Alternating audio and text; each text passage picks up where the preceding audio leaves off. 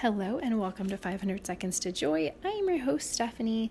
I'm so glad you're here joining me for today's episode. We are talking about the one thing you need to live well. And really, it's one question. So, first, let me tell you the one thing. It's going to sound cliche, especially yesterday, if you're listening in real time, was Valentine's Day. St. Valentine, pray for us. So, the one thing you need is love. And we're going to reclaim the word love though.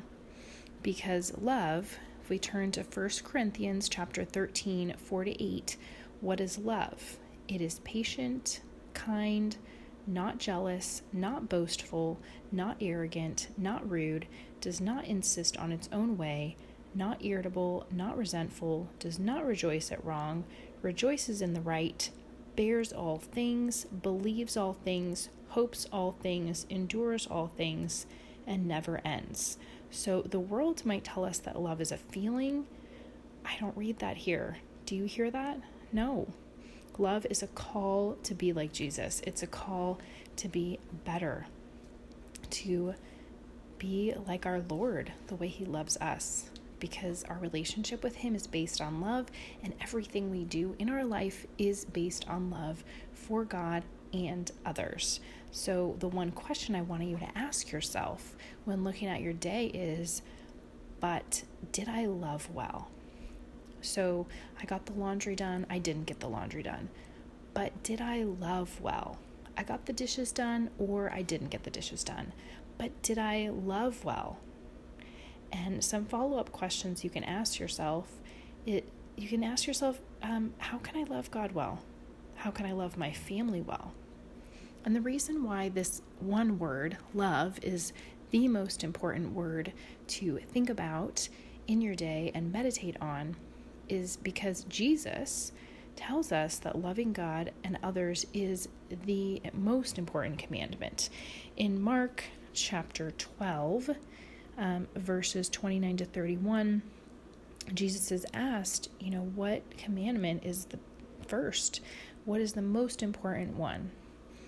And Jesus answered, the, the first is this Hear, O Israel, the Lord our God, the Lord is one, and you shall love the Lord your God with all your heart, and with all your soul, and with all your mind, and with all your strength. The second is this you shall love your neighbor as yourself. There is no other commandment greater than these.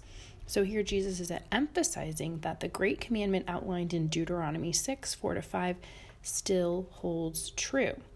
And so Jesus tells us that loving God and others is the new commandment. And so everything else, all the other commandments, fall under this umbrella of love.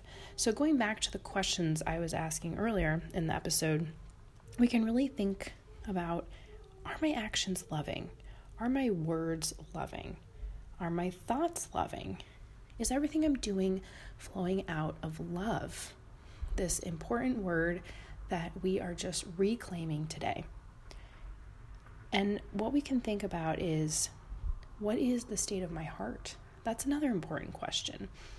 Because as we all know, on Valentine's Day, everything is hearts everywhere because our heart is so important.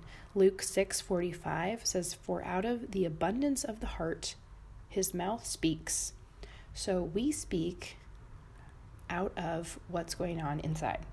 So whatever your heart is doing, what is what is the state of your heart? If there's envy or anger, jealousy or kindness, patience, whatever the state of your heart is, then you will speak to others that way. So that means you'll speak to your spouse that way, you'll speak to your kids that way. So we want to take a little inventory of what's going on in our heart and, and how we're loving well. And I just want to encourage you that the fact that you're here, it means you want to love well. You want to love God well, you want to love your spouse well, you want to love your kids well. I know you want to love well. And this episode is just an encouragement and a reminder of this very important word that, again, I know we need to reclaim because the culture um, tells us what it is, but it's not true. God's word is where we look for the truth about about how we are to live and what this word love really means. And I want to read 1 Samuel 16 7 because this is a really good reminder. For the Lord sees not as man sees, man looks on the outward appearance, but the Lord looks on the heart. So, like I was saying earlier, whether you got the dishes done or not, whether you got the laundry done or not, God looks at your heart. And so we want to be taking an inventory, thinking about what is going on within us. What's going on in our heart? How are we loving well or not? And let's ask the Lord to come into this moment and show us, show us the truth. And I want to read one more Bible passage, and any of these could be the verses of the week. I just love all these verses, but this one especially really stands out to me. Deuteronomy 10 12 to 22. Um, I'm not going to read all of it, but here, let's read the first part. And now, Israel, what does the Lord your God require of you but to fear the Lord your God, to walk in all his ways, to love him, to serve the Lord your God with all your heart and with all your soul, and to keep the commandments and statutes of the Lord which I command you this day for your good? And I just want to end here and say, meditating on love, meditating on if we loved well and what the state of our heart is, it's because God knows it will be for our good, for the good of us, our relationship with God, our relationship with our family, our husband, our children. God knows that when we live this way, when we live out of a place of true love for Him, for our neighbor, which is often those closest to us, our family at home with us.